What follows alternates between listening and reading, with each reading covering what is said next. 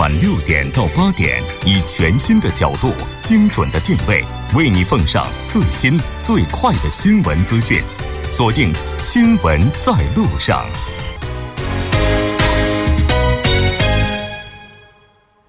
好的，半点过后，欢迎回来了解最新热点焦点。锁定调频一零点三，新闻在路上。稍后是广告时间，广告过后马上回来。好的，欢迎回来，回到我们今天新闻放大镜的第二部分。我们继续和来自韩国大学的徐明季教授，以及来自成均馆大学成均中国研究所的研究员于婉莹一起来讨论面临韩国内政现状，文在寅总统该如何落子这一话题。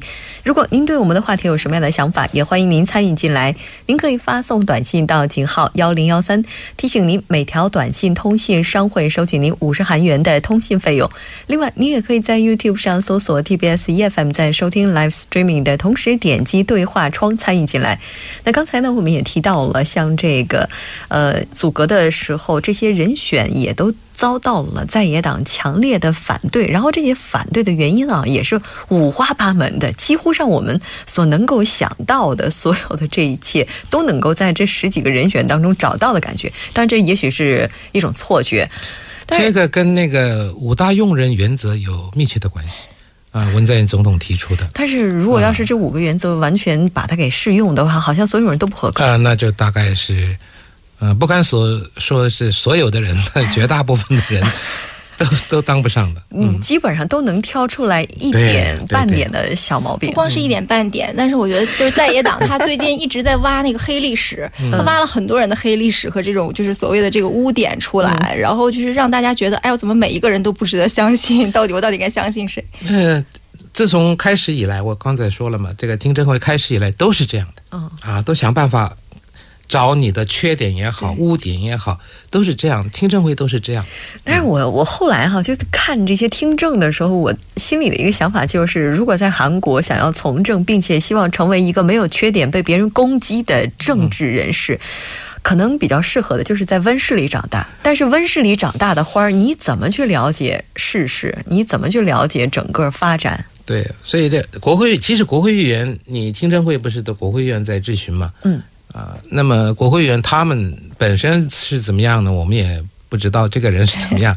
但是你为了做这个长官，那你一定要通过这个听证会。那么通过听证会呢，他们就想想方设法的啊，在野党都是这样想方设法的找你污点。那么这执政党方面呢，就就护着他们。就是这样，一直都是这样下来的。我突然想起，我最近在追的剧当中，这个孔雀男就曾经说过，然后人要不断的犯错误，然后才能够成长，才能跌倒了爬起来。如果要是每个人都没有黑历史的话，他是怎么成长起来的？这也要打一个问号了哈。像文在寅这个总统，他也是一直坚持对就业环境方面不断的去推出一些政策啊什么的。这个的话，应该跟现阶段的话，韩国青年失业率特别高，这个应。应该是有关系的吧。嗯，对的，就是首先呢，就是说，呃，这个应该已经是韩国目前应该是到从两千年到现在为止，它这个呃失业率最高值的这么一个这种情况了。然后按照这个文总统他的说法，就是说呢，呃，如果现在我放任不管，我不管这个这个这个失业的这个问题的话，那将今后呢会引发这个非常大的危机。那么，嗯，就说我也是找到了一个数据啊，就是说到今年四月份为止呢。就是已经有大概这个失业率已经达到了百分之十一点二，然后统计结果还说呢，说这个每四个年轻人当中就有一个人失业，那这个是非常可怕的。嗯，这个数字的话，比我们想的。现在很多年轻人说嘛，什么三抛，什么五抛，还有甚至是全抛，全部都抛弃了，什么结婚呢，什么就 业、生孩子，什么全部都抛弃，有这种情况发生。所以说呢，这个文在寅总统呢，特别。重视这个青年这个就业这一方面的事情。对我们今天在听首尔栏目当中还介绍了首尔市的一个新的政策，就是关注青年人孤独死。我听完之后不寒而栗。对呀，以前都说老老年人孤独死，现在是青年人也孤独死。对，但所以首尔市政府把所有的这些就是不是正式的这些职员全部啊，说是要。把它变成正式的员工了吗？其实不仅仅是转正，像这个新政府的话，它也就是说把这个增加公务员数量，然后作为自己施政的一个方向哈。最近的话，这也是成为争论的焦点。我不知道各位是怎么样看待这个问题的？呃，这个文在寅总统打出的就是要在在他这个卸任的这五年期间要增加八十一个，嗯，八十一万个个啊，这个就是公务员的一个工作岗位。嗯，因为这个私营企业，这个政府不能叫他怎么样怎么样，但是呢，公务员呢，啊，政府还是可以的。这八十一万个，那么这一次呢，不是提出了这个所谓的这一万两千个人，他要扩招。公务员一万两千人，那么为了这个招一万两千人呢，他需要八十亿韩元。这八十亿韩元呢，不是别的费用啊，就是啊，为了这个就是就是这个要公布，还有面试等等的一些准备的费用啊，还不包括他们在正式入职之后。啊，那不包括，这是前面的准备。问题是这样，在野党说了，你现在八十亿是用来这个，那么以后当然这。今今年说一万两千个人，他们工资啊刚进去，当然不不是很多，但是呢，这铁饭碗你可以做到这个退，就是啊退退职的时候嘛，那这个是二十年、三十年、四十年不一定啊。那么这样下去的话呢，那么要投入的费用有多少？这只是一万两千个人，如果说八十一万个人的话，那糟糕了，以后就是为他们啊，这个都是要税金给他们工资嘛，嗯，所以说在这些问题方面呢。呃，提出这个反对的意见，我想是这样的。嗯，我不知道于研究员您是怎么看的？就是其实呢，就是我觉得，就是作为一个年轻人的话，就是说听到这个消息，应该是感到会很激动。而且他在这个就是做这个市政这个纲领的这个公布的时候，他当时的时候，就是有很多年轻人也表示啊，听起来非常的激动，非常的感动，也说他非常的就是说呃。关注这个青年人的这个就业的问题，但是也有一个问题呢，就是说，呃，这个青年人口呢，他不从事这个经济的话，就不从事这个经济活动的话，其实也会给这个国家造成一些间接的这个经济损失。然后呢？而且呢，最近的韩国的情况就是说，他这个公务员就准备公务员考试的这个人数越来越多，然后他们之间的这个竞争呢也是非常激烈。然后有一个非常有意思的话是这么说的啊，他说这个就是这个公务员考试圈里面呢流着呃流传着这么一句话，就是说准备三年是必修，准备五年是基本，准备七年呢是选修。那么我就觉得呃，就是说年轻人就是说他在就是说最能从事这个经济活动的这一段期间，然后他就是非常专注的去准备这个考试，就为了。自己的这个铁饭碗，但是我也能理解他们，因为毕竟就是说，他这个为了稳定，然后为了今后的这个这个，就是能够有更好的这个更稳定的这种就是空间，所以说他也是被迫，他也是很无奈的。但是就是我觉得这个也是呃，就是有要就是铜钱的两面嘛，就是要分两就是两面来看。对，什么事情都是一样，都有两面性的啊。还有这这一次不是说这个。那个最低工资一小时不是现在七千五百三十块钱了吗？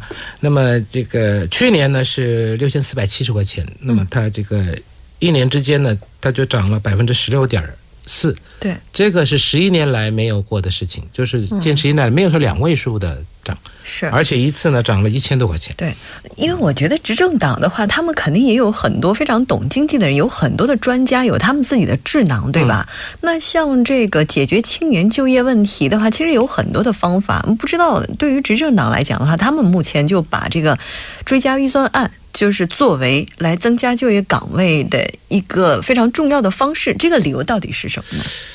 其实，因为这个，因为现在大概年轻人这个就业问题是大家所关注的问题嘛，所以呢，在这一方面呢，大概政府呢也特别关心，嗯。啊，所以说想在这次这个预算更正这个这个会议上呢，希望能反映一些，尤其是什么有关青年创业的一些支援的方案等等，啊，但是呢，现在在野党的意思是这样，这个东西啊。不是在这个预算更正的时候，你要是定预算的时候，那个时候开始要慢慢谈，因为这个预算更正这个委员会呢，它只是这个短短暂的，只有这两三天的时间在审。他说这种事情不能这么草率的这样这样这样来决定，所以希望呢能这个从长计议，嗯啊。这我们常常说嘛，什么做什么事情呢，都是要这个听取众人的意见，然后呢，这个慢慢慢慢的在进行。那么在野党的意思呢，你这太快了，你这速度呢太快了，所以说不应不适合在这个时候。你应该从明年开始正式，慢慢慢慢来。这样的话呢，呃，经过这个很长时间的讨论的话呢，可能导出一个比较更好的方法。这个太草率了。那如果要是推到明年的话，还有另外一个问题啊，就是这个最低时薪的话，也是从一八年开始进行。好像这个最低时薪的话，也需要政府投入大量的预算来补贴中小企业的。所以啊，你这个要补贴这个预算，那个中小企业、个体户他们呢，因为他们也是很辛苦嘛。那么他们再找几个人一起工作，那么你把这个赚的，甚至有人说，有些那个炸鸡店老板老板拿的钱还不如这个 打工的一个月拿的钱多，有这种笑话在里面啊。所以说这个当然有一些对策是针对他们的，当然也也为他们会着想，但是呢，能不能落实？问题就是这样啊，落实就好。那如果不行的话呢，那么这个对这个小商工人、韩国人说，这种个体户来说是很。咱们今天先不谈这个最低时薪的问题啊，就说这个文总统现在推进的这个追加预算案，就两位认为哈，他有没有可能就是获得批准通过，还是最后不了了之，就胎死腹中？我觉得。以目前的这个形势来看，真的是非常非常的难，因为这个问题已经讨论了很久了。而且文总统他在就是出访美国之前，他就已经在说啊，请大家不要因为纠结这个，请大家就是尽快让这个国政运营起来，然后不要太纠结于呃，就是这些，就是让尽快让他通过，就是请求这个国会能够通过它。但是呃，现在就是今天也在讨论这个事情，国会今天还在讨论，但是还是不了了之，还是要推到明天继续讨论这个问题。他们说今天双方就没有因为这个事情而缩小了这个意见的这个差异。所以我觉得这个是很难很难。在这个刚才说的这个八十亿啊，这个有关这个公务员方面的这八十亿呢，在也三党里面呢，这个两个党是坚决反对，只有这个国民之党啊，我说的两个在野党是这个韩国。那个那个自由韩国党。自由韩国党跟这个政党，对。这两个政党呢是坚决反对。那么国民之党呢说这个还可以考虑考虑，嗯。啊，所以呢这个还不一定，因为你这个只要是这个国民之党他们赞成的话呢，因为就超过半数了嘛，嗯。啊，还有一个就是刚才说的这个政府组织法里面有关这个水资源方面的这个，这个呢好像也是一样，这个。目前情况来看呢，是不太容易，但是呢，就可以再谈。问题是说，这个现在韩国的水是这样的，这个农业用水呢是这个农林畜产食品部在管，然后呢，这个水资源呢是这个国土交通部来管，嗯，还有水质管理呢是环境部来管，啊，在三个地方。在管，所以呢，这个文在寅政府的意思呢，就把这两个水质管理跟水资源管理呢，就是合在一起，总合。啊并在一起，然后并在一起，给谁并在一起呢？这个问题就出现了一些冲突，就是说，呃，执政党的意思呢是希望这个把这个呢并给这个环境部，嗯，那么这个在野党说这个水质管理和水资源管理呢是两回事，而且呢，这个其实环境部呢，它也负责这个就是。呃，水质的管理，你再加上把这个水资源都给他的话，你又不用监视，又不用监督，你自己说了算了，这样的话呢，这权限太大了，不行。所以说。这个问题呢，一直到现在弄不好，所以说这两个问题呢，一个是政府组织法里面啊，还有一个刚才就是预算追加更审预算案，这两个里面的最大的的分歧点就是这两点。那像这个政府组织法修正案哈，也是一直在讨论，现在这个审查的情况、审核的情况怎么样呢？应该说，这个就像刚才教授所讲的，目前是一无进展。对，因为他这个。就是说，其实，呃，八十年代开始，就是说，呃，这个担任制，就是说，韩国总统实行这个担任制之后呢，这个政府组织法的这个就是这个修订呢，一直是在就是每一届政府基本上都是会提出来的。那这一届政府呢，他就是说，呃，文在寅他就表示呢，说我不会大改，但是我要小的调整，然后请大家来接受我的这个调整，然后让然后大家来支持，就是说我们这个这个我们这个修订。那他目前呢，就是说刚才老师也提到过了，是这个有这个中小风险这个企业部的这么一个就是新设这么一个一个机构，另外还有这个消防厅，还有海洋警察厅的它这个独立化，还有刚才老师讲的这个呃，就是我们要把这个呃环境部里面把这个水管理统一进来。那这方面刚才就是徐老师他也说到了，就是说分歧最大的就是这个关于水管理这方面的这个问题。那这方面的问题呢，现在也是呃双方争执不下，所以说呃。就是说，对于这个呃法案的这个修订案的这个通过呢，现在也是很难的。现在就是基本上其他的，呃，刚才这于言君也说了，其他的呢都达成协议或达成共识了。特别是北韩问题上，意见的话还是挺一致的。那个不能不一致的。现在这种情况下，那个导弹一直在射，呃，甚至说是什么洲际弹道导弹还是洲际弹道导弹级，我这个不太清楚，反正是它可以射到美国这个，至少能听说能射到西西部地区嘛，美国但是你像这个安全问题的话，迫在眉睫这一点，大家都意识到，其实经济也是一样的呀。但是不知道为什么这个达成一致就这么的难，而且谈起来的话，似乎怎么谈怎么没有结果，而且一步不让的这种，而且我怎么觉得，而且越谈这个分歧越大。也不是，前面该达成协议的、达成共识都已经有了，那么现在只剩下最后这一两点在争这个。那么这两点呢，是因为大家都不好让啊，所以说呢，呃，这可能需要再需要一段时间。还有一点呢，就是有人说这个呢是给老百姓看的，啊，就说你马上就好好好就好了。那么老百姓说，哎，这什么？所以说在野党呢要做一个样子出来，要反对嘛。那执政党呢？他又说：“我这个政策这样这样这样么好，啊，应该要通过。那么这那么在野党就说啊，他这个这个不好，所以要反对。这个呢，有人说是政治秀，嗯啊，就是先做给这个一般啊老百姓看一看，然后呢再想办法怎么达成协议也好，怎么样也好，也有这种说法。但是呢。”这个政府推出的案，执政党推出的案呢，在野党不可能百分之百赞同。嗯，这次预算案也是一样，这个预算案呢是这十一点二万亿嘛。嗯，那这里呢，过去也是一样，这个追加更生预算案也好，什么样也好，从来没有说百分之百通过的，一次都没有，都会减嘛。嗯，对吧？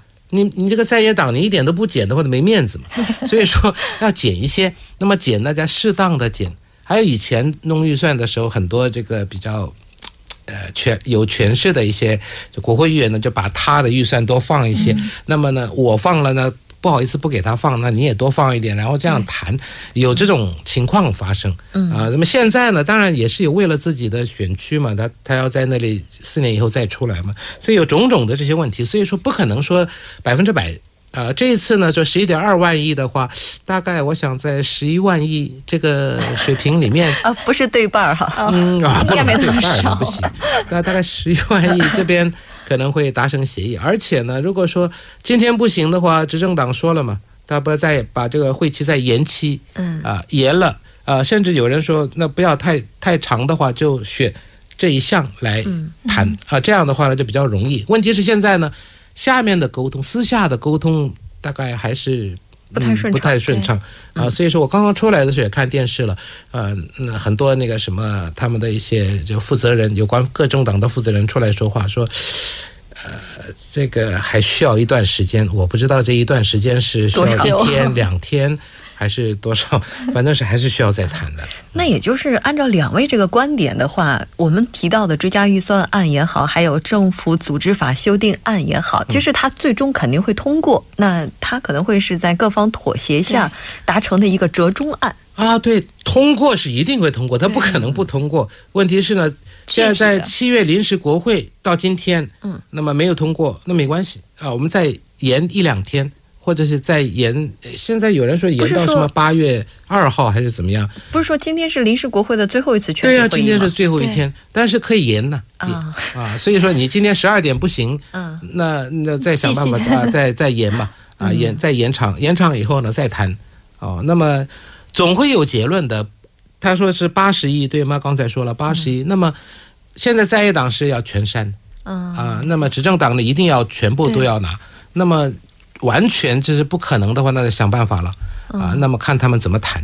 还有那个像什么环境部跟那个国土部的问题也是一样。如果说真的。他拼命的不行，死命的反对。那么这样的话呢，你要谈不容易啊。对，所以说现在能导出什么样的折中案呢？这个也是关注的焦点。是啊，我倒是真是觉得韩国的这些政界人士，如果真的是把老百姓民生揣在心里的话，还是非常辛苦的一件事情哈。当然也希望他们能够本着更加负责任的态度来对待这个讨论，不是为了反对而反对，而是真的是有据可依的。对，那。根据目前韩国这个政府的情况来看，咱们今天也讨论这大半天了哈。如果给县政府现在要是给一个分的话，我不知道各位的话会给出来多少分？这个会不会很敏感？啊，我不敢给，不敢，我当然更不敢给了 啊！但是不管怎么样的话，我们可以按照这个支持率来看，就目前的话，各方面给的评价还是非常高的。那也许现阶段会面临很多的困难，但是我们都相信一点，这个前景肯定是好的，因为在不断摸索嘛。可是有一点呢，就是你要推展一些事业呀，肯定要有财源的，嗯，要有钱，对对吧？你你的构想、政策构想再好，你没有钱不行。所以，一般我们以前都说，在选举的时候啊，这个执政党这边的候选人呢，说话就比较小心一点；在野党呢，嗯，他也没什么顾忌，所以先讲，讲了一些以后呢，他如果他真的当上总统了，你要推展的时候呢，那肯定呃会遇到一些阻力。遇所以说呢。这个当然，大家都想为国家做点事情，都都想为国家经济发展啊规划一些好的一些策略，但是呢，这个在执行过程中呢，还是啊要慎重的。啊，要进行，不能说是啊没钱随便从哪里弄些钱来，嗯啊，不然从外国去贷款来，这个也是要好好慎重考虑的事情。所以这可能就是追加预算案这么难通过的原因吧，因为大家都要对这笔款项来负责任哈。我们可以继续关注一下最后这个折中案究竟落脚在哪里。好的，今天非常感谢两位嘉宾做客直播间，给我们带来这一期讨论，我们下期再见。好，下期再见。谢谢大家。稍后我们来关注一下这一时段的路况、交通以及天气信息。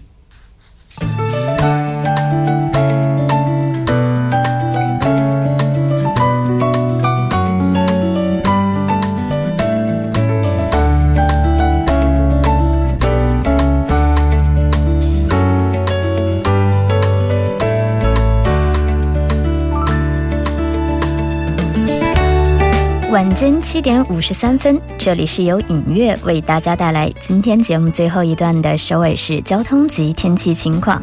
我们还是继续关注下路面的突发事故。那第一条是发生在内部循环路成山大桥方向红志门到红志门隧道出口的一车道，那早先时段发生的追尾事故呢，目前已经得到处理，但受其余波影响，后续路段车流较大，那队尾是一直排到了真灵分岔口，还望大家耐心等待。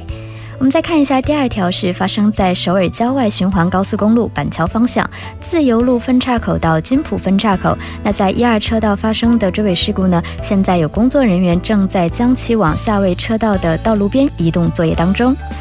我们接接接着再关注一下来自新村路阿线丁字路口到新村转盘带梨花女大十字路口，那稍微过一段的地点的双方向呢有道路的施工作业，那目前是各占用两个车道在进行。目前来看呢有较高的事故危险性，还望大家参考路段小心驾驶。好，接下来我们继续关注一下天气的变化。那明天开始呢，虽然这个梅雨前线呢暂且退去，但是依旧是阴天多云的这样的天气。随着湿度的加强，不快指数呢也大幅度的上升。那短期之内高温湿热天气呢会持续一段时间。明天则以内陆为中心的大部分地区会迎来雷阵雨。在这里呢，建议大家尽量避免午后高温时段的户外活动，还望大家注意作息时间，保证睡眠。那具体的播报情况是这样的：今天晚间至明天凌晨多云，最低气温零上二十五度；明天白天晴有时多云，最高气温零上三十二度。好的，以上就是今天全部的天气与交通信息，我们明天同一时间不见不散。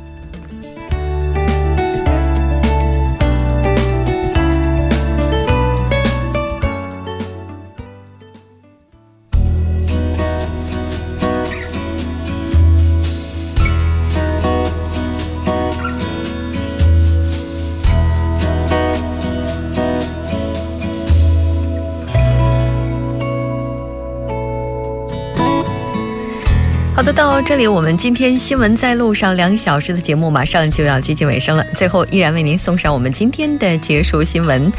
科学家们整理了来自全球七十多万人的智能手机数据，研究世界各地不同地区生活的人们活跃的程度。